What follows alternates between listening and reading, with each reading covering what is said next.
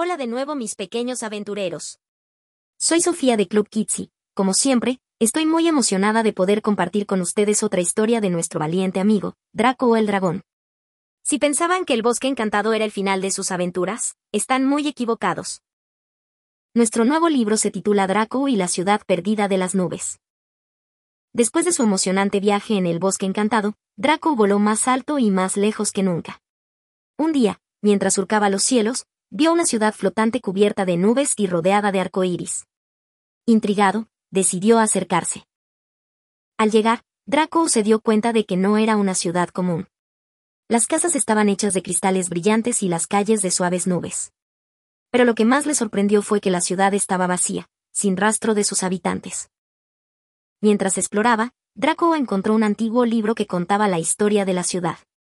Hace mucho tiempo, la ciudad de las nubes era el hogar de seres mágicos que vivían en armonía con las estrellas. Pero un día, una gran tormenta oscureció el cielo y dispersó a sus habitantes. Draco, con su espíritu aventurero, decidió encontrar a los habitantes perdidos y restaurar la luz en la ciudad de las nubes.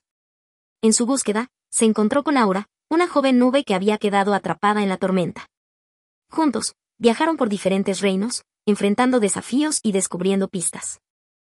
En su viaje, se encontraron con Rayo, un veloz corredor que les mostró el camino hacia el Templo del Sol. Allí, descubrieron que la única forma de disipar la tormenta era reunir las siete gemas mágicas que equilibraban la luz y la oscuridad. Con determinación, Draco y Aura buscaron las gemas en lugares inimaginables, desde las profundidades del océano hasta el corazón de un volcán.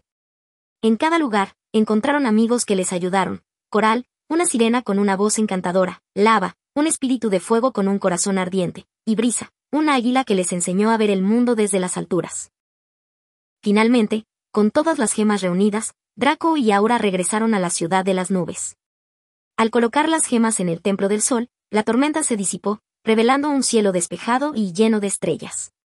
Los habitantes de la ciudad, agradecidos, regresaron a sus hogares, y la ciudad volvió a brillar con luz propia.